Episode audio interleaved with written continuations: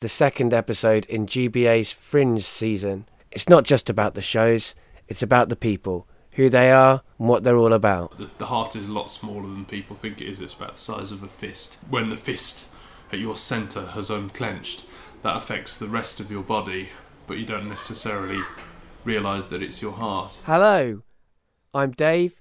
I'm the guy that's putting all this stuff together. I need to get better.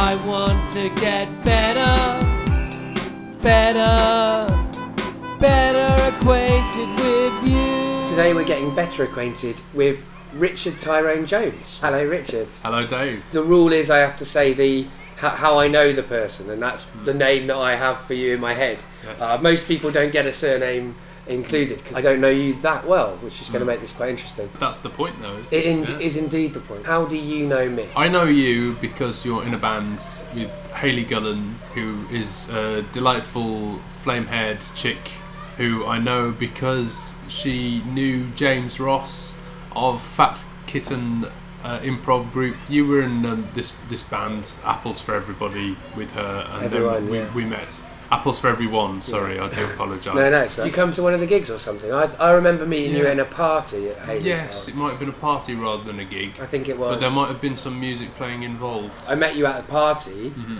and then you Facebook friended me on Facebook. Yes, and then I continued to spam you relentlessly for years to come. Well, that's fine. I'm, I'm, I'm quite down with people spamming me. It makes me feel better about spamming everybody Mm. else myself. I accepted the friend request because I thought you were an interesting guy, but I, am not used to that kind of. That doesn't happen to me very often. That I Mm. don't know someone very well and then I Yeah. become their Facebook friend. It's quite a Yeah. rare experience for me. And so now I kind of feel like I know you Yeah. through your Facebook persona and through Yes. Twitter, in fact, Yeah. your Twitter persona. So I probably have a very strange view of you, uh, and you probably have a very strange view of me because I, I assume you've got the same on your side. You've seen me through Facebook and Twitter. What do you do now? What do I do? I travel around the country doing poetry readings from my book Germline and then desperately trying to hawk them after the show to make my travel money back. And I am doing extracts and the entirety of my one man show, Richard Tyrone Jones Has a Big Heart. Uh, which is um, not not even a pun really. It's just literally I do have a big heart, dilated cardiomyopathy, and it's all about how I almost died from that, but um, came back. Um, well, stronger mentally, but much weaker physically. Talking about Facebook, the other day on Facebook, you said, This time last year, I could barely walk up the stairs. Now I'm at the top of King Arthur's seat.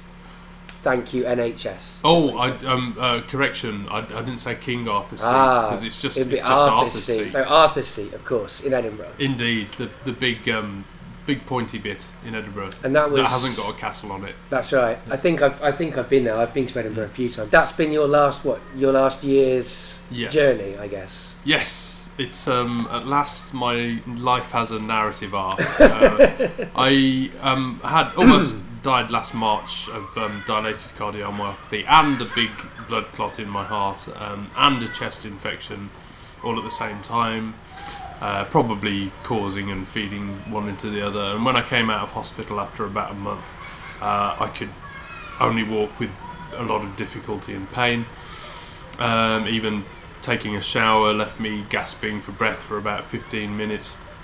And I, I was getting better only very, very slowly, and was went into hospital about five times last year.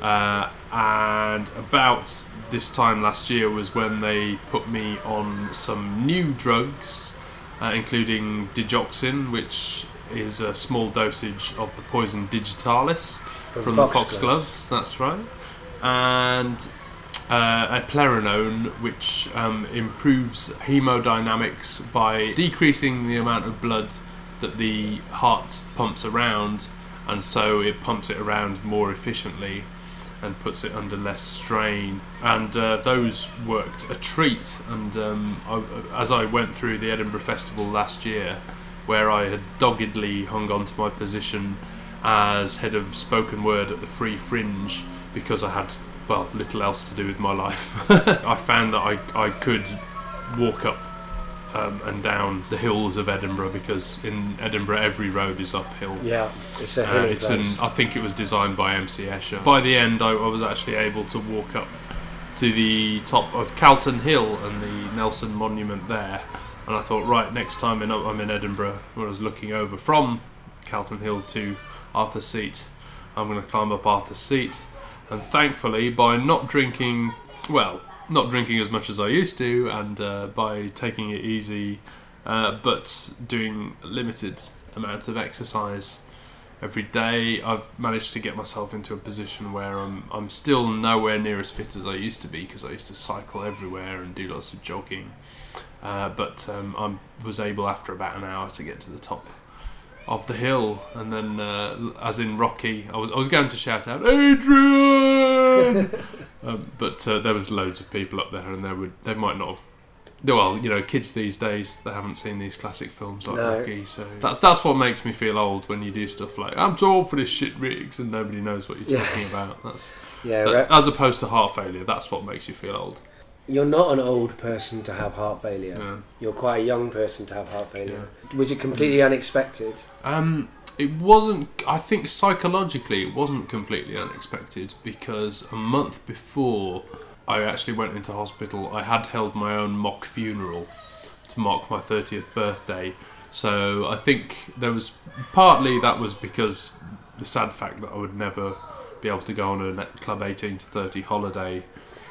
Um, but um, I think part- I realised I wasn't very well since the beginning. Well, since Edinburgh 2009, I hadn't been able to stay out late or partying, and I'd lost interest in womanising as well, um, which is antithetical behaviour for a poet. I was beginning to feel quite um, quite poorly. I was cycling home one night after um, uh, well, quite a late one, and then had to had to stop. And normally I'd be able to cycle from uh, Hackney all the way back to Archway, even though it's uphill, no problems and kind of took pride in my, my physicality in that way.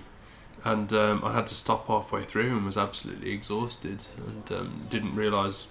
Just thought this is quite strange and thought, well, I'm actually I'm, I'm just getting a bit out of shape here.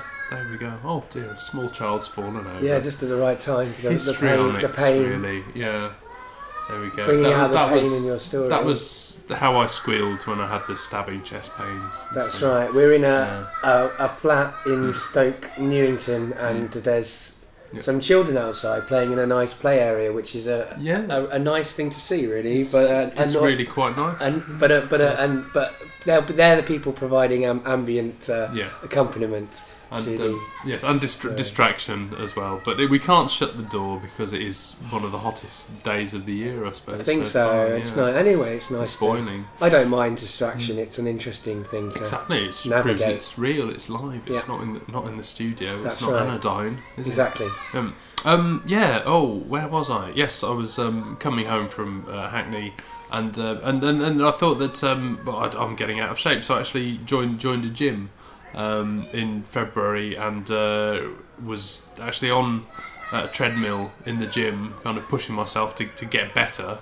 Um, and I was watching Countdown at the same time on the televisions in the gym, Archway Gym, and uh, managed to get the the number um, where you know you have like three factors and then you have to get the, Yeah, the, yeah, the yeah. big number that they Well, randomly Carol generate. Vorderman used to do that. Yes, that's right. Now it's Rachel Riley. Yeah. Um, and I managed to get it for the first time ever while I was jogging and listening to some skull step drum and bass. And um, I think it was the strain of doing all those things at the same time because you know burning up so much glucose possibly. Um, and uh, I had a massive migraine, so huge that the the Met Office could have given it a name. And then after that, was kind of going home with my head in my hands. Um, it's it, if anyone's had a proper migraine, it's like have I it's had, like I had migraines as a kid. It's terrible. it's like having a stroke. yeah, you Um, can't move. Yeah, Light hurts. It's Mm. horrible. exactly. And you just have to take. I, I mean, luckily I had some tablets for it at home. You just take them and it knocks you out straight to sleep because that's the only thing you want to do. Yeah. Just be turned off when you have a migraine. And I, so I, I was concerned that I had uh, a brain tumor because of that, um, and uh, because of I started coughing up frothy phlegm from my lungs, uh, the consistency of a McDonald's milkshake, and um, um, I thought that those two things were wrong, and, and even though I had been diagnosed as having a bit of an irregular heartbeat before, the doctor had been very blasé about it and just said, "Oh, you know, cut down on the caffeine," because I was drinking a hell of a lot of caffeine at the time, and um, to take aspirin regularly, which I, well, I did when I remembered. So I did. I think maybe I was in denial and didn't want to think it was my heart. That that was one of the many possible things that I thought it could be. But isn't it, is it yeah. is it hereditary the, the condition? Um, well, most um, genetic or health problems are hereditary yeah, exactly. to some extent, but no one in my family has died early of heart problems or had anything like me. So it might be something that's just started with me. It might have been that I was just really unlucky and had uh, a chest infection and it managed to spread somehow to my heart. And there might not be a genetic component at all. I'm not waiting for the results of genetic tests. I'm waiting for genetic tests for dilated cardiomyopathy, the big heart that I have, to become cheap enough that the NHS will actually shell out and do them. Oh right. Okay. So uh, they they were supposed to scrape a little bit of meat from the inside of my heart while I was in hospital and do a biopsy on it to find out what had been the trigger events, but they didn't do that. So um, I'd be very interested to find out what it was so that I could avoid doing anything like it again. Uh, and they kept asking me questions about how much I drank, and I was like, well, being honest, I did used to drink a lot more than I had done for a while. But they said, no, that's not the. There was a guy opposite me who was about 40 who'd been drinking like a bottle of vodka a day, and and it's obvious where his dilated cardiomyopathy came from. So what you've got is literally a big heart, like you said, mm-hmm. and that is how does that how does that affect your body? It makes you did it make you sluggish or? Yeah, well, it was. Oh, hello. Should we should we pause it? And yeah, let's pause it and see who's no, on the phone. Recording again. I had my heart was uh, dilated, stretched by two centimeters, which doesn't sound like a lot, but the, the heart is a lot smaller than people think it is. It's about the size of a fist. Right. So when the fist at your centre has unclenched, that affects the rest of your body, but you don't necessarily realise that it's your heart. I had been getting palpitations, but I'd only been getting palpitations at the normal times, like when I was about to do some controversial material or uh, when I was flying, when I was when I flew to Rome in December 2009, I had really terrible palpitations, and I should have realised I'm not actually scared of flying. So why is this happening? Yes, it has a knock-on effect everywhere else. You are supposed to get swollen ankles, or all the fluid from the blood that's not being pumped around your body properly um, ends up pooling in your ankles. But that didn't happen, so they did, that was probably one reason why they didn't realise how serious it was. Also, the fact that I was generally fit and healthy. Mask so yeah, yeah, yeah, the migraines, which I I thought, well, I, about ten years ago at the end of university, I had really bad migraines as well, and I thought they were because of my wisdom teeth which were giving me jip. So I had all my wisdom teeth removed and all academic ambition removed at the same time, and uh, that seemed to do the trick. Looking back on it now, in hindsight, with my life, I, I used to faint loads as a child, and and fainting fits came upon me. Uh, uh, with with the heart failure as well, I was like the heroine in a Victorian melodrama. So that was another one of the symptoms. Lots of different kind of isolated things but by the end I could was only walking very slowly and breathlessly. But I was still thinking, oh, it's just a bit of a chest infection. I'll have the, I'll take some vitamin tablets and shake this off uh, in a while, and kept on doing these gigs because I was uh, um, desperate for money and couldn't really stop. I was self-employed for the, the, the first time my life as a poet, and really trying to make a go of it and and probably in denial because I was thinking, well, I can't just have medical problems and, and screw up all the, the the work that I'm doing. It's a really bad time to get a medical problem if it's the first time you're going completely without the. Yeah, but there's ne- yeah, there's never a good time to get a medical problem. course, of course. It, it is a lot easier if you're on in a contract or something, Yeah. work, working full time, and then you're ill and you get all your money, your sick pay paid for you. That's that, yeah, that's probably is a good time. But it's a better time to get ill. It's going to mean it Yeah. must be hard for you in the Mm. current current climate in some respects Yeah. because they're, t- they're you know attacking incapacity benefit and all sorts of things that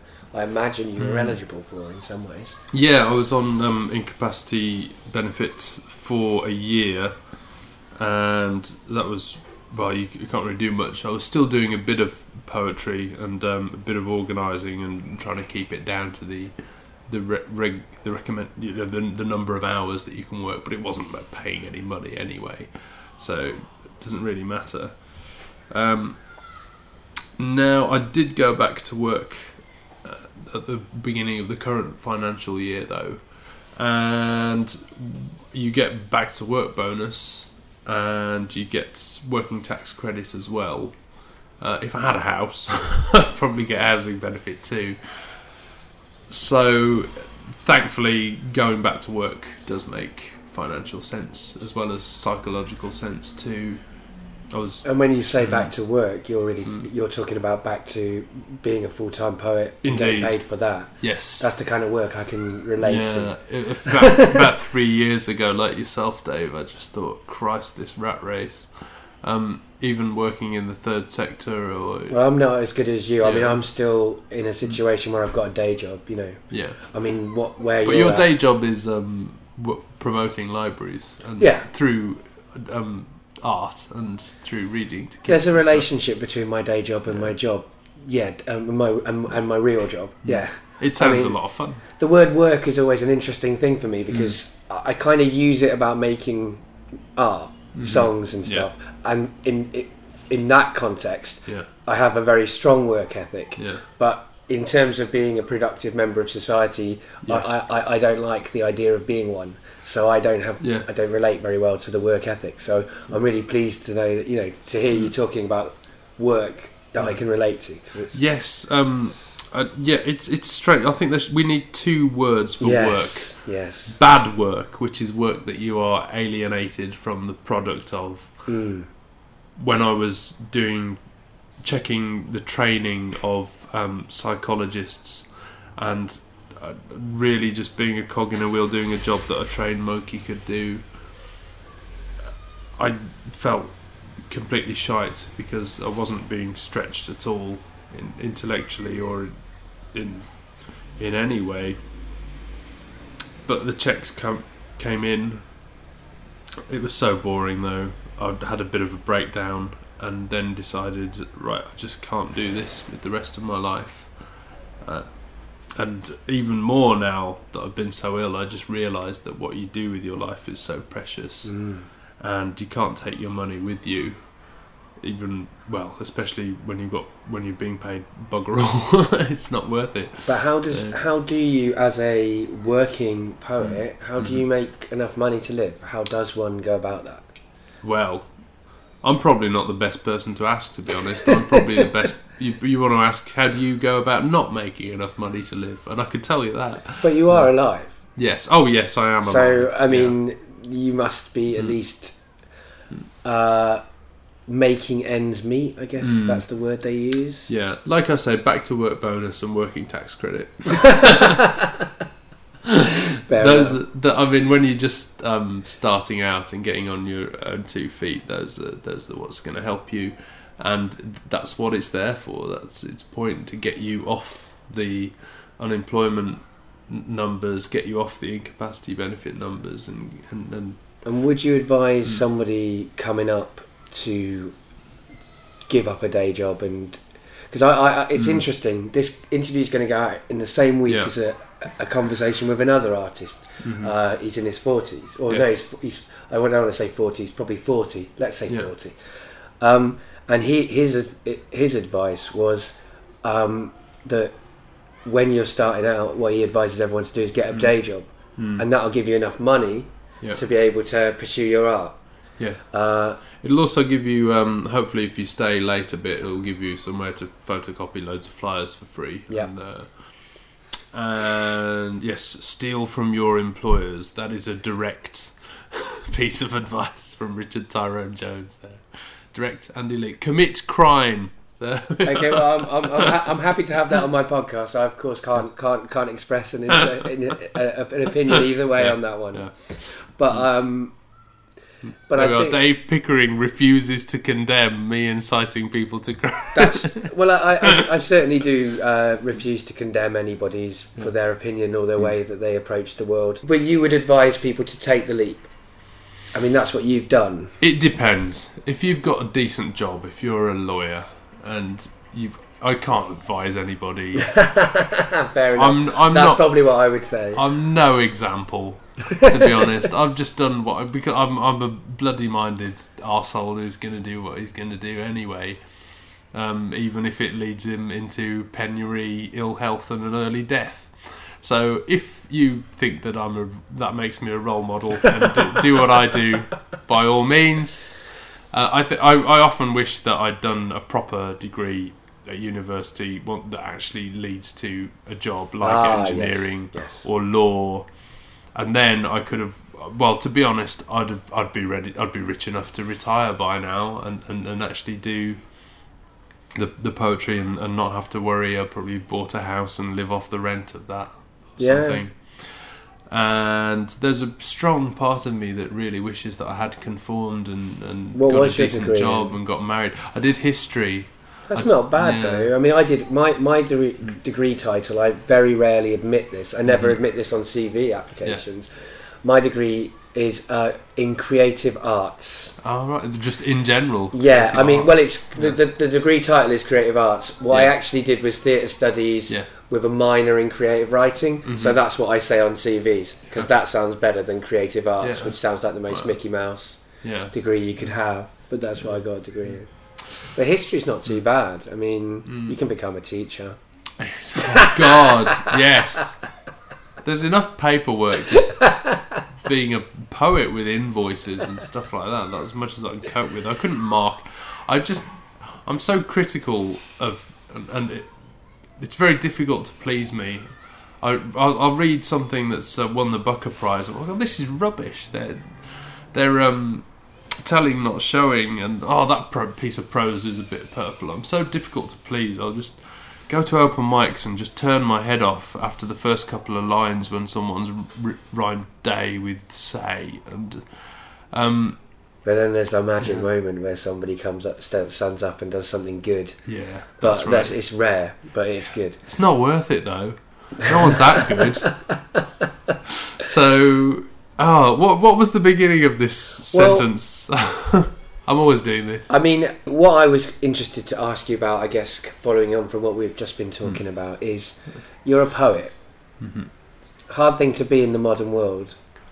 Do you think? it's a hard thing to be Anyway, anytime people like um, Byron and Wordsworth or any really successful poet of the last well since the English language started um, they've been really rich yeah, they were they've, they've had the time to um, spend on it uh, it's I mean, there are still very, very few uh, genuinely working class Roger poets McGough, out there the Mersey maybe. That's very what you could well. Say, but Maybe. Oh, but I'm, I don't know what Roger McGough's mum and dad did, but you know they probably weren't dockers, were they? I- I'm- possibly, I'm- I wouldn't yeah. want to say. Which either we'll way, probably uh, have to insert Wikipedia a correction. it. No, insert- just you know look him up Yeah. on Wikipedia Yeah. and, and judge for yourselves. But I mean, even if he was the son of teachers, yeah. he's not an aristocrat. No. I mean, it, it is still hard for the son of teachers to make it as a as as a poet because there's no there's well, I, it, I don't think there's very much money in poetry at the moment. I don't know Mm. if there ever has been. well, for every Roger McGough, there's hundred Paul Birtills out there. Um, I, I, I prefer Paul Birtill to Roger McGough. He's a miserable git and uh, probably uh, as, as close to a, a working class poet as I can um, uh, imagine. And then he writes plays, so you know he's not really that. Although, yeah, I mean, there was oh, what's his name? Tony. What about Tony Harrison? Is it? Or Yeah. Tony Harrison? Is it? He was. A, anyway, doesn't matter. Yeah. That's that's obviously a non-starter Yeah. when when the, the poet I'm talking to doesn't recognise the poet I'm talking about. Um, That's only because I'm completely ignorant. well, I'm see, I. I, I, I started off writing poetry. First things I wrote Mm. Were poems. I've come to realise that I'm better as a lyricist than I Mhm. am as a poet, which I think are very dis- different disciplines. yeah. I do like poetry. Mhm. I have written a couple of good poems in my life. uh, my girlfriend wrote poetry when we first met, so I'm sympathetic to the Yeah. poet's cause. Yeah. I'm a bit nervous about using the word poetry generally because it means people think you're a wanker just by the word. Oh, it means people don't come and see your show if you call it poetry. Yeah. That's why I call myself a spoken words artist or raconteur or. Um, uh, yeah, I, no, I do call myself a poet and um, I do write poetry, so I guess I must be a poet. But I don't see myself as just that and um, will make great claims for anything that I write to be poetry. Uh, See, my hmm, do you like the poet- poetry on a on a page, hmm. or do you think poetry is for performance? I think it it's got to work on both really. Yeah, If it's um certainly if you go, if I'm going to put someone on at my night utter spoken word dot com then uh, they have to work on both. Um, if if something only works in performance, then it's kind of hollow. Uh, and um, if it only works on the page, then it's uh, there's probably something not immediate enough about it Mm. and it's not not gonna. It's, it's it's difficult. There's so many boxes that you've got to tick when you're writing a poem and, and decide. Well, is that one successful? Is that one going to go in the book? Because you you really want to. If you're going to sell a book, then you have to be able to read the poems out of it Mm. and for people to like them and to think oh, actually, actually yeah that works live let's buy the book and people are thinking oh but does that work on another level will we want to read it again if Yeah. you do buy the book so you end up rejecting a load of poems because they're too literary or wordy or or you think oh I can only put so many of these Yeah. in a publication And there's kind of the audience for poetry is reducing. It may rise again. I hope it does because I, I think that poetry is one of the Mm. Yeah. mediums that is important to have. yeah But we're getting more and more mediums. We're talking on a new one right now. Mm. Uh, so, I mean, podcasting is competing with poetry, it's competing with Mm. television, it's, and it's competing with film, it's competing with music. hmm And I guess the problem for poetry seems to be, that I often have found, is that general public think it's an elitist thing. And they Mm. think it's not for them. They think it's for the middle classes, and the middle classes never want to admit they're middle class, so they Mm. don't want to like it Yeah. because they don't want to be middle class. Yeah. What do you think about that? Well, I think that um, there's there's ne- there's never been well since the Victorian era. There's there hasn't been that massive an audience for poetry. Only dead poets have really sold or Faber poets, and poets have often had to. And, and writers of all kinds have often had to bank, bankroll their own work in the beginning, Mm. etc. It's never been easy and you look at the kind of poetry that was really popular in the 19th century, like um, Tennyson or Wordsworth, and it's all quite really conventional rhyme scheme stuff. Yeah, and well, I hate I yeah. hate Wordsworth. I think that uh, there is a large audience for spoken word out there, and as a genre, it's becoming a lot more well supported. Certainly at the Edinburgh Fringe, and if you're from the east of England, then you can get on the escalator program and get a load of publicity through that. Basically means leaves out the rest of the UK. That's one of my bugbears that it that it is working so well if you if you move to the east of England or live there already. But it's not commercial. Poetry never has been really. It's always you're always going to be some kind of court jester and not the king, so to speak. You So think you're that's gonna- good- you're going to be you're always going to be a roving bard with a lute, aren't you? Even the Carol Ann Duffy gets what what do you get paid for being poet laureate? It's five thousand quid and a and a, a butt of Malmsey wine or whatever it is. But then that keeps you keeps you uncorrupted, I guess, by money. I mean, there is this kind of a, a rock star Yeah, gets big, their second album will be rubbish. Hmm. Whereas I guess for poets, they Mm. don't have to worry about the uh, Mm. Champagne and cocaine ruining their. Uh, well, they'll probably find it if they're looking for it. To be honest, No, it's no, it is more more drink with uh, with poets. It's red wine and real ale. It's not quite not quite as rock and roll. when did you realise that you wanted to be a poet? It's a tough one, really. I mean, when I started out, I always knew I wanted to do stuff kind of creatively to make people laugh and make them think. When I was 18, I was writing comedy sketches and doing them at my old school. Actually, 17, 18. And from then was part of a comedy group called Fat Fat Pope at university. And we basically, our stuff became more and more literary and pretentious until I realised that I was actually, you know, it was more like poetry or short stories than comedy sketches. If we if we'd kept it up, then I think we could have been quite successful. We got a really good review uh, in the Observer that called us God's gift to comedy, and I think I'm I'm still at heart. I would guess I'm a poet slash comic slash raconteur You're definitely slash workshop leader in that area Yeah. of, of, of that crossover between stand up and Mhm. poetry is where you're sort of Yeah. it's possibly why your stuff has potential to, to get an audience whereas somebody who's a very straight up poet Yeah. it's harder to break in where did you go to university It was Cambridge. ah Yeah. I thought you might be uh, see when you said that you got a review in the Observer I thought probably probably Oxford or Cambridge Yeah. No no offense I think if we'd if we'd come from Durham or somewhere like that, we wouldn't have got the attention that No. we did. I was in a comedy Yeah, show at Lancaster Mm, University, and we got you know very very well. Maybe we weren't as good as you. I don't know. yeah, But uh, if I if I'd have gone to Cambridge, I'd know if I was as good as you because Mm. I'd have the same opportunities. that's true. I mean, we but you were a working class guy going to Cambridge, were you? It's interesting because my parents, um, they're both, um, well, scrubbers, really. they're, both uh, working class. My dad works himself to the bone. Don't get me started on my dad. He's um, sacrificed any emotional um, intelligence that he has in, in that, he, could- that he could have developed in favour of just making money and my mum is um, has been a housewife. She worked worked in a bank as a teller for a while, but gave all that up to bring up children. Was very um, she's always been very quite shy and diffident, and so there was hardly any books in the house.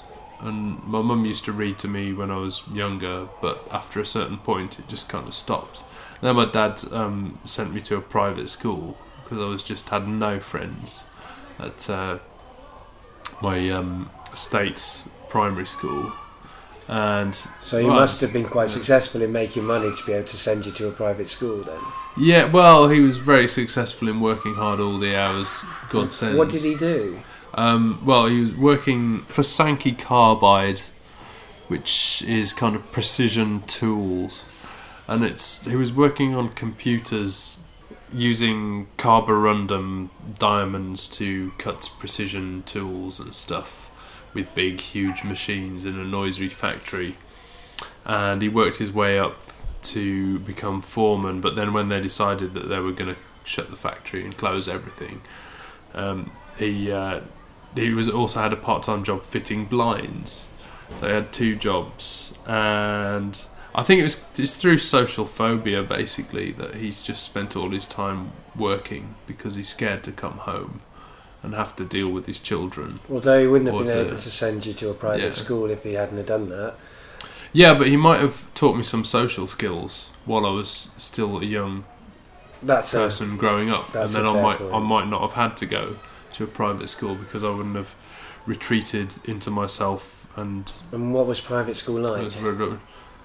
Ooh, well, um, it was it was strange because it was all boys um, in the year that I was in, and girls came in in the year below. Oh So right. for years, I just never had the confidence to talk to any girls, and thought they were these kind of weird mythical creatures.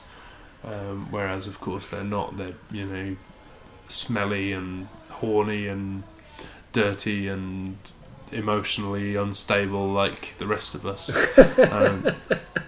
and, but I didn't find all this out until I kind of went to university and and uh, I like had my first relationship. I, I, I didn't lose my virginity until I was eighteen, so I was a really late starter. I've known I've known people almost, lose it yeah. much later, to be honest. But Yeah. um, but I, I, I can I recognise that eighteen is, is Yeah. quite late in this day and age. Yeah, that's uh, well, it was, well, it was that day and age, I suppose. Yeah, I mean I, I guess we're nineties, similar. We're of a Mm. similar vintage, Mm. uh, and I lost my virginity a couple of years earlier than you did. Yeah. But not, you know, I don't think it's too bad. Eighteen, Yeah, it's not. but um, it, it doesn't really matter yeah. what age it is. It matters how you feel about yeah. the period of time before that age. Exactly. It's not losing your virginity. It's um, it's how you relate to members of the opposite sex. Yeah. And, and just the social skills and the larking about and and learning when people are joking about things and Mm. And not being scared and insular, which I was for a lot of my life, and I still go through periods when I'm. Oh my goodness, it's turning into in the in the therapist's chair, isn't it? Sometimes it can go that way. You didn't have any books in the house. Hmm. Did you sort of get into poetry when you were at private school or at university or? Um, I got into poetry basically after university when I started um, doing stuff or, or going to see stuff on the live performance poetry scene. I joined a writing group called Word for Word in Wood Green, which at the time of broadcast I will have just run the last workshop ever in that. It had been going for um, eight years, but uh, the library is now charging us for the room, and it just doesn't make any money anymore, and no one can be bothered. So we're going to give it a good send off on Saturday the thirtieth of July, and then uh, have a picnic and a pub session, and um, yeah, kind of burn, give it a Norwegian ship burial in the in the lake up on Alexandra Palace, I think, and uh, Well, that's uh, yeah. At least it's a fitting send off. It's a Mm. sad thing that when uh, beautiful things get destroyed by Yeah. this kind of stuff that's going on at the moment. But eight eight years is a good good innings for a writing group. So. And where, Oh, there's a fight outside! Brilliant. is there actually? A Yeah, let's go and record it. Okay. Oh my goodness! I'm getting to comment on a real fight uh, with some uh, Wow. you, urban youths. Oh, there's oh, that, is that a girl who's pushing the guy into? No, it's just a guy with Probably a you girl's wanna hold it a little bit further away, Yeah. but yeah, Oh, Yeah, right, It's, it's, it it's more. just- It's not really. it's actually not really hitting. it's, more- basically a play fight at this stage, to be honest. Yeah, Uh, it's, a I think it started different- off as a bit of a fight, but it's it's kind of calmed down, and they're They're they're, laughing. they're pretending that it wasn't a proper fight at the beginning, all along. So The, the testosterone got too much, and then it yeah, it's now kind of dissipated slightly. Yeah, I know it's so. Uh, God, it's so- hard being a teenager. Yeah. Well, that was that was quite nice to see some de-escalation, just you know, happening happening there. Oh, yeah, Yeah. maybe, Oh, no, maybe it's- not. Oh, it's yeah, it's, t- it's definitely uh, more of a play fight now. It's kind of gone from what we thought was a really full-on fight with lots of shouting Most down people to a have left fight, it. and um, and now now it's just kind of hugging. It's and just two boys groping now. Yeah, Yeah. yeah, it's just a bromance. Yeah, there we go. but good. Maybe it was the fact that they knew they were being recorded. I don't think they did though, No. because we're quite far up. Yeah. Well, because they realised it was just turning into a spectator sport for uh, middle-class ponces like us. Yeah. Yeah. So you come from the Midlands. hmm Uh, is it is it Milton Keynes or Wolverhampton? Uh, Wolverhampton. ah, yes. I knew it was one of the two. Yeah, it's like it doesn't have the civic pride that Milton Keynes has. No, I lived. I lived in Coventry for a little while when I was Oh, lucky younger. you. I just recently went Mm. back there actually to record people from my past and uh, record uh, my relationship with Coventry. Ah. So I was there for a few years, but they were hard years. So my Mm. So my relationship I realised to the city was a bit coloured by the Hmm. home life that I was experiencing at the time. I think. Um, I mean, Were your, were your parents having trouble? Or? oh um, well, my life was with my stepdad and my mum. There was trouble there, and that was a hard time for everybody Hmm. uh, concerned, I think. But my dad lived elsewhere, and uh, Mm. so uh, in the same in Coventry. So I sort of Uh-huh. spent nice time with him and hard time back at the house. yeah. But um, so I've sort of recently sort of come to terms with Coventry, I guess. I sort of Mm. gone, oh, actually, it's not as bad a place as I've Yeah. been saying it has been for, for years and years.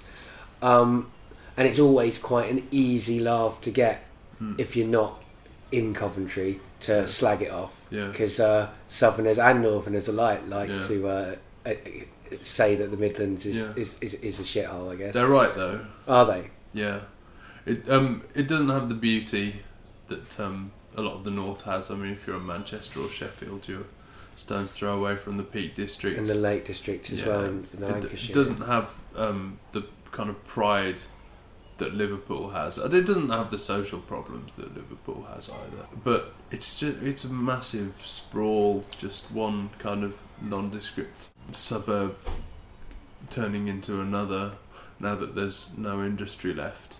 And it's it- it's it's turning into the American Midwest. I mean, it's just shopping malls and dual carriageways and Frankie and Benny's and and out of town shopping centres and the centres of towns are all dying and, and you can drive for miles until you get to the countryside and there's no civic pride really I mean the, there are some there's, there's some poetry nights and so on that um, I've discovered going back there in um, there's one called Bilston Voices which is about um, two hours of poetry per month in Wolverhampton, and they do poetry in the local dialects. But much of it's forgotten, really. It doesn't have the pride that the north or the southwest has. It doesn't have the economic opportunities that uh, the southeast does. Birmingham is just a shopping centre ringed by hotels. Yeah, I mean, I can vouch for that. My mum worked in Birmingham, so I've, Yeah. I've been to Birmingham. Yeah, Mm. It's it's far big. cry from it. When It's it about that's all you yeah. can say. It's a very big city. Yeah, it is, but not in terms of ambition. I much prefer the north. York, Edinburgh, London, and Prague. Those are my favourite cities. Okay. Yeah, the the west the West Midlands, the countryside in, in Shropshire and Staffordshire. There's is Mal- beautiful, and Malvern some- Hills, isn't there? Yeah, that there's sort of lovely market towns like um, Ludlow, Market Drayton, but they are made even more nice by the fact that um, you're escaping the West Midlands to go to them. And so when you went from there to university, you were Mhm. going from Yeah. a, an urban sprawl which you felt kind of Yeah, negative about Yeah. to a picturesque, oldie worldy, yeah, but it's also the seat of you know the, the well the establishment. yeah, and I felt very out of my depth. Um, everyone there, well, most apart from a few, few a few students who I should have made more friends with, really, um, had uh, you know more money than me. Everyone had loads more books in the house growing up, and everyone's parents did stuff that was were, were, were teachers, or, or if they weren't rich, they were clever Yeah. and, and, and usually both. I wish I'd um, taken a year out before and gone out and seen some more of the world, but what with ever increasing tuition fees and rising costs, um, that wasn't really possible. And I put myself under a lot of pressure. I got first in the first year, but that didn't actually count towards your mark. Yeah, yeah. So and I ended up with a two one, but only barely because I was actually having a bit of a nervous breakdown um, by the end of university, and I only did about two thirds of my exams. It turned out that that was enough Well, a two-one from Yeah. Cambridge counts as a first, doesn't it? Mm, I mm. mean, isn't it? It's there's that insane thing where you Yeah. just have to wait a few years and you get an MA. and all But that yeah, stuff. you get an MA after your name and you put MA Cantab on it, and everybody knows that it's phony. so I didn't pay for that, and I didn't go back to do to do the whole nonsense. yeah, Yeah. paying paying fucking money to I didn't graduate. I, I'm a yeah. graduate. I, I, Yeah. I think that's the actual real term. I can't believe that it is, but it, it, it is. yeah. They sent they sent me this weird photocopied bit of paper, as if to say, well, you can't be asked to come and collect your degree. We'll just send you this piece of tats uh, paper, you know. And, uh, It's a I think powerful. my bit. parents were really quite upset that I wasn't going to Were they? go and Yeah. pull the guy's finger and say something in Latin and stuff because they thought it mattered a lot. They want everyone wants Probably the picture on the wall, don't they? Yeah. Like, there's a picture of my brother on the wall with the mortarboard and all that that shit. I understand that wanting to show off to the neighbours and I can I just think identify with it it's so trashy, extent, isn't it? Yeah. it's not. I mean, It- well, it's like it's what everybody wants to show off, but it's what Yeah. you choose to show off that Mm. defines your Exactly. worldview, and, and that's Yeah. not something I want to show off about. Yeah, exactly. I wouldn't if I put, wouldn't put my my kids under the pressure, and you're just thinking, well, what do you mean to your parents? Is is that all you are? Is a figure in a mortarboard on the shelf? So, was it all about living up to something in your par- that your parents' expectations going to Cambridge, or was it something that you wanted to do yourself? It was a bit of a surprise, really. I'd not really thought too much about it because I'm the first person from my family ever to go to university. And then when one of my teachers said, "Oh, you could go to Cambridge if you wanted," I was like, "Oh, could I?" And I hadn't really given much thought as to where I was going to go. Yeah. Uh, I, I chose the right college in Cambridge, which was King's, the most left-wing one. But um, you know that's not saying very much. It's hardly a hotbed of radicalism. Went went on rent strike. That's about it. Yeah, but then again, in some ways, the most powerful people of, of every area go to Oxford and Cambridge in a way. I mean, a lot of the most important figures in the Yeah. left. Have, I mean, Tony Benn must have been to Oxford Yeah. or Cambridge. Yeah. But so I mean, there is there is a tradition of a, a Mm. couple of privileged radicals in every year. Yeah. of- yeah. But uh, yeah, Yeah, I think well, Mervyn King went to my school, and I, oh, well, he must have gone to Oxford or Cambridge, or well, if he didn't, he would have gone to UCL, I suppose, or something like that. Yeah, and I didn't, re- but I didn't really schmooze. I didn't have the social skills. I was kind of, I got a chip on my shoulder, and if I went back there now, I think I'd do a lot more schmoozing and think, Christ, what am I actually? And and, and I, I would have some actual goals of what I wanted to do with my life, Ah, which yeah, I just well. didn't have then. I guess I, I, I had this idea that I was going to be a comedian and, and we were going to do sketch comedy and have our own TV series. well, it's the place to go. Yeah. Mm. And then, when, but then of course, didn't really. Everything that people were doing in Footlights was too conventional. And if you watch a Footlights tour show these days, they're all. Uh, the one I did last year in Edinburgh, uh, only because it was free on my promoter's pass, and, and it was a hunk of shite. Um, it was a hunk of shite dipped in a soup of excrement, pus, and snot. Um, and most of them are, um, but then every once in a while you get one that's actually half good, and then half of the people in that show that are actually good will go on to become Yeah. Uh, famous. If you're half talented Yeah. and you go to Oxford and Cambridge, you'll become successful. Mm. And if you're lucky, you're really talented. And Yeah. then we're all lucky actually, Yeah. because we've we get Mm. exposed to those people like Stewart Lee or Yeah. someone like that. Yeah. Yeah, I mean, in, in the, our, our generation, there was uh, Mark Watson and uh, Tim Key, who were part of Cowards, and they used to come and see Fat Fat Pope, and we used to go and see them. And they were They're really good. Yeah. Although Tim Key didn't go, he didn't Mm. actually go to the no, university. No, he didn't. No, he was uh, very cheeky about it. I think he said that he was at Anglia, Yeah, which is which, which a lot of people don't know that um, Footlights is for people from Anglia, Polytechnic, uh, sorry, not Polytechnic anymore, uh, uh, Anglia, which is the other side of Cambridge, and Cambridge University. And he said he Ah. was doing Russian there, and he wasn't. No, He had just moved, he just kind of lied. just so that he could come in and do comedy with footlights. Yeah. Um, and I really admire yeah. that's that. amazing, isn't Just, just fucking doing that. it? Yeah. It's an amazing Yeah. story. I mean, I Mm. was really impressed Yeah. to hear it. It's a, there's a podcast Mm. of it. He talks to a, it's, it's a Marsha meets is Yeah. the podcast, and Yeah. Tim Key was on it, and it's worth having a Mm. listen to. Yeah. I So- wish I'd just done that. Yeah. just got a proper fucking job. Well, that's. I mean, I, that's well, that's what I thought. Yeah. Because I mean, when I was at school, I had to make the decision Mm. whether to try and go into Oxford and Cambridge. I'm not saying I would have made it. Yeah. I was up until uh, my final results. I was generally a straight A Yeah. student. I actually got two A's and a B in the end. Yeah. But I mean, You could have uh, still got into Cambridge. exactly, exactly. So I had an option. Well, I would have gone to Oxford, I think, Yeah. um, because that's where my English teacher wanted me to go.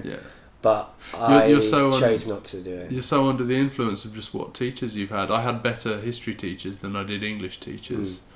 Well, I got the Or- B in English, yeah. to be fair. Oh right. Oh, That's the irony. But That's but I mean.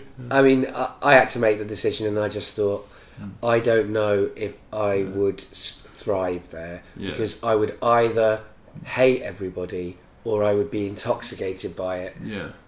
Oh, I didn't know if I'd be able to keep a kind of balanced personality. Mm. Do you know what I mean? Like I, I, I might have gone there and had a massive chip on my shoulder, Yeah. or I might have gone there and become unrecognisable to myself. Mhm. You know, those are the two things I was Yeah. afraid of. Yeah. Um, and you seem to have survived it though, to a certain extent. I know that you're saying at the end you were having a nervous breakdown, and I'm not meaning to Yeah. belittle that. But would you say that you've you know yourself at the end of it? Yeah. Like that's what I was worried about. Oh goodness knows.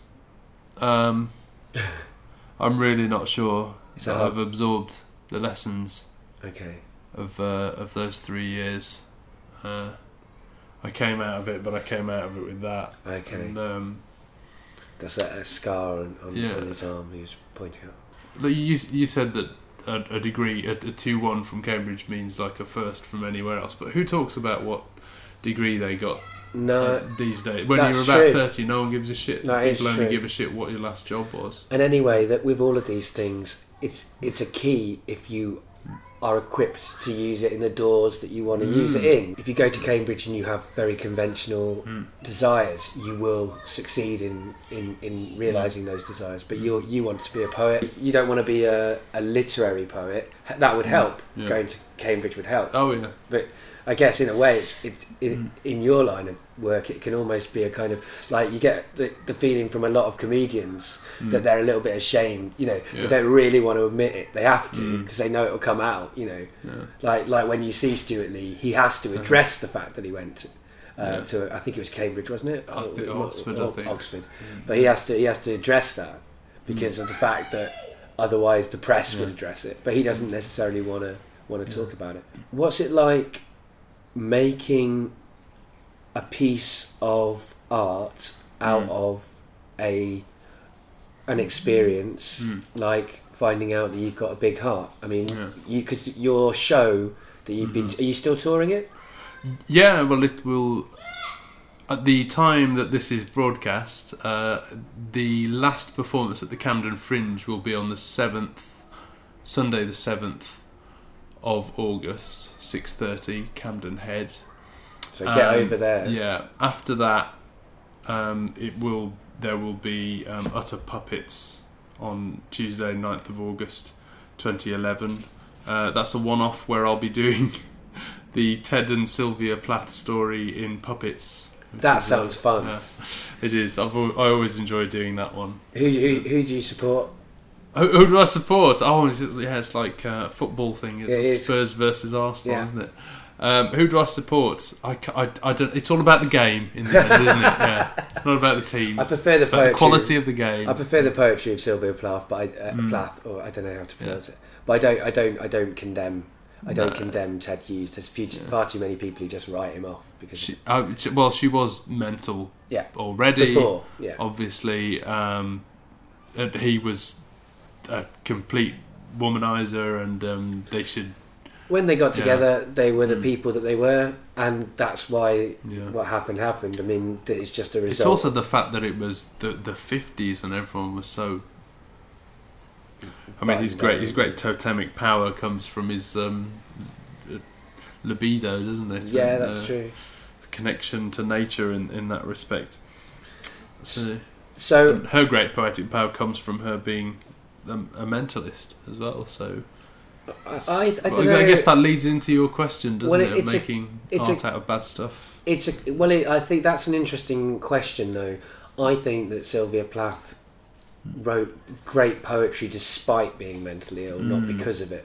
Because Yeah. my experience of people with mental illness Yeah.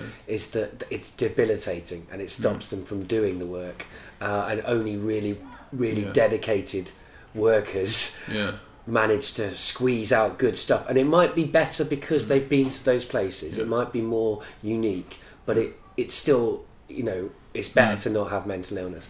That's Oh, my. That's always It- oh, my. certainly my in your view. in your day to day life, I think. Well, even uh, as an but artist, it, it gives think, you there. Are, name there are poets out there who don't have any mental health issues.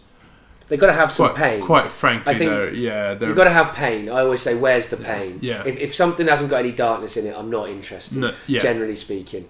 Um, That said, Mm. I don't think you know. I, I get very annoyed with the whole idea of madness equals Yeah. good artist. Oh no, it doesn't. There's um, the, the people that I've met that are schizophrenic, just making complete, just talking rubbish. Yeah, complete rubbish. exactly. It's completely useless. But um, no, you you need um, the framework and the training, Yeah. and the inspiration of, if not mental illness, then yes, pain. Um, uh, And you took that pain.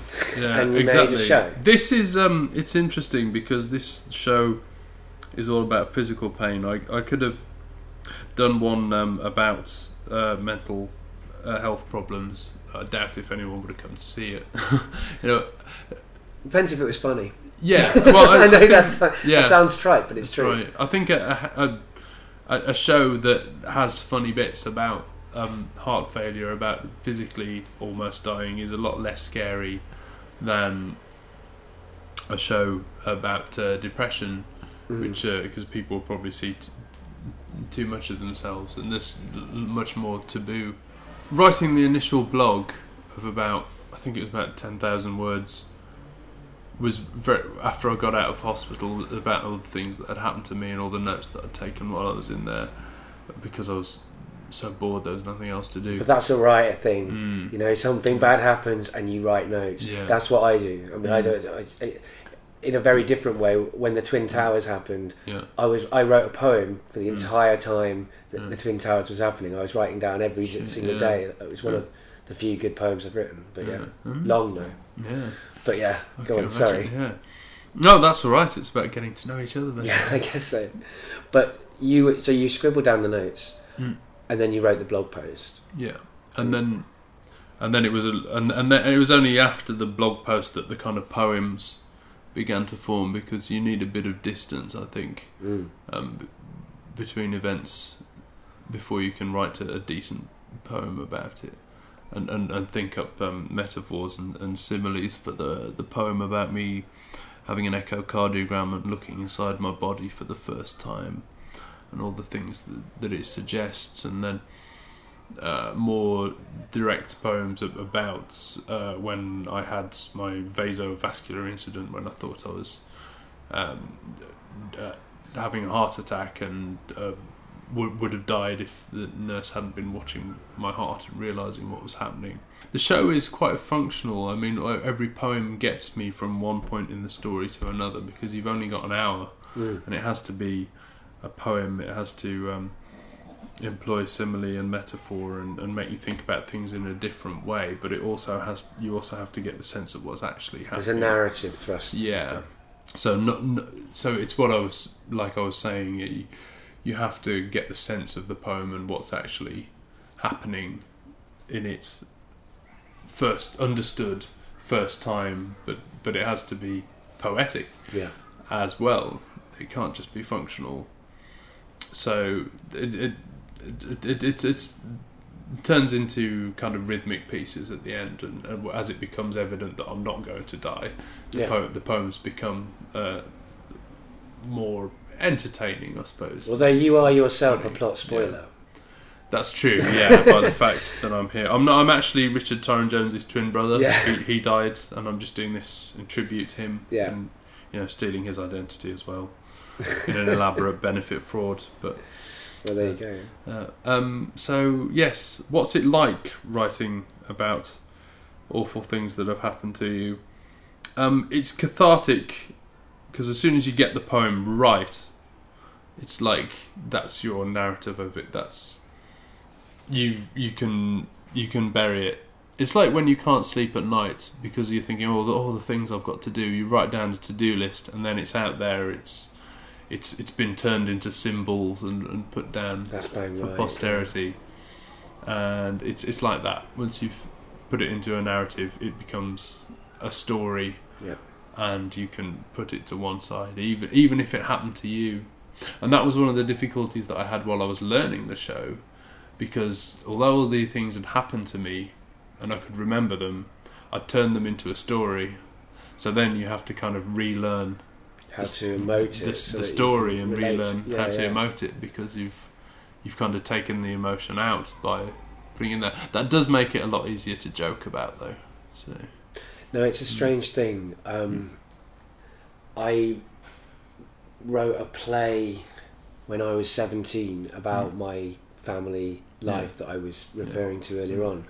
I never had it played, I never Mhm. performed it, but I, I gave it to all of the hmm. people that Mm. I fictionalized. yeah, all right. um, and it resulted in you know a, a conversation with my stepdad where he apologised for his behaviour and Yeah. it, it started some processes of coming to to communicate with my mum better.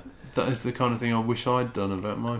Well, I, don't know. Yeah, I think it was a good thing to do, but sometimes I worry that Mm. what I did was change my Mm. childhood into fiction yeah. at a time when and and I because I, I write a lot Mm. about sort of semi autobiographical. Yeah. So when I write a novel or something, I put bits of my life into it. Oh, everyone does. yeah. And then, Oh, absolutely. Yeah. But then it means that I can't separate memory Mm, from fiction. yeah. You know, and I, I wonder if you have a similar experience that that, Mhm. that when you think of when you had that echocardiogram, yeah. If now forever you'll also be thinking of the poem that you've written about it at the same time, like Yeah. scrolling down together these Mm. kind of twin memories. Well, sometimes if something's not interesting enough, then you just forget about it anyway, That's and then true. and then all you have is the narrative version. But at least you still have a version. Yeah, that's true And as if well. it's more interesting, I mean, we, we, we will forget everything that has ever happened to us the moment uh, that our eyes close for the last time. that's Um, true. So if there's something left there, as um, Don Paterson says, poems are machines for remembering themselves, which is one thing that they are amongst many other things. It's a nice truth, but there Mm. are there are lots of others available. yeah, that's exactly. the thing. Other, exactly. Other narrative interpretations are available. But I mean, that's the thing with with art. I find that what's what I try to do is to capture truth, but I have to understand that that's an impossible thing to do, Mm. and that you can only get a truth, and you can Yeah. then the next day you'll have a different line that Yeah. will say the opposite about the world, Yeah. but it will still work. If you wrote a poem about something, it would turn out one way. If you wrote a song about something, Yeah, because of the restrictions The- of the songwriting, it'd end up having maybe a completely different ending or a completely different order. That's very true. Mm, The me- the same with a medium short controls story, the, uh, whatever. Yeah. It controls the message. Mhm. So, I guess it's been well. Ooh. I don't guess, but I, I know it's been a pleasure getting better acquainted with Mm. you. In fact, it's been uh, very interesting because I mean, you know, we, I think we haven't spoken spoken face to face very much in our lives. It's I think I think all conversations should happen and be podcasted like this. Well, I tell you what, my life is becoming that Yeah. way. So Yeah. my, my, my life is, is, is just, uh, I, I Yeah. hardly ever have a conversation without Mhm. a microphone Yeah. Mm-hmm. these days. Last question is, uh, do you have anything you want to plug? And I, I know you have lots that Mm. you want to plug, and you've already plugged plugged a few times, Yeah. which I appreciate. I certainly would do the same if I. One of the things I find funny about doing these podcasts is I naturally plug all the time, as you, Hmm. you probably know, being a Facebook friend of mine. Mm-hmm. But I can't plug my own stuff within this framework Oh, very yeah. Mm-hmm. easily unless it comes up. Like, Did you plug the shows you're doing in Edinburgh? The shows I'm doing in Edinburgh are I'm doing three free shows on the 26th and 27th at 6:20 in the Banshee Labyrinth. I'm doing a show entitled Richard Tyrone Jones reads some stuff off bits of paper. Good title. You can probably guess what happens in that show. And then at 10:50 in the same place, the Banshee Labyrinth, again free, but we're having a collection for heart charities. It is utter spoken word, and that will be the last show in the 2011 Free Fringe spoken word section. And we've got the wonderful, really fast left-wing rappers, the Chemical Poets, and uh, Young Dawkins, who won uh, Utter's Got Talent in Edinburgh last year, and he's fantastic jazz poets. and they can uh, utter spoken word. That's uh, you, they can follow that on Facebook, can't they? For more, You can more- join the group Yeah, of Utter Spoken Words on Facebook. That's probably the easiest way, and we're utterspokenword.com. and you've got a book. I do. I have a book called Germline Vintage Poison Press. Come along and see me and buy a copy because if you buy one off Amazon, um, my publisher gets like 10p, which he's not bothered about, and Amazon get the rest of the money. Right. Okay. Yeah. So buy it in person. Yeah. Fantastic. Well, yeah, it has been really interesting uh, talking to you. Um, the last thing I ask people to do is say goodbye to the audience. Goodbye to the audience. Goodbye. Rather appropriately, considering that one of the shows that Richard Tyrone Jones is doing is called Richard Tyrone Jones Reads Out Things from Bits of Paper, I am reading out a thing from a bit of paper that he gave me just after we'd finished our interview. He's basically trying to get some crowdfunding for doing a tour next year and stuff like that. So if you go to http colon forward slash forward slash bit.ly slash fund RTJ.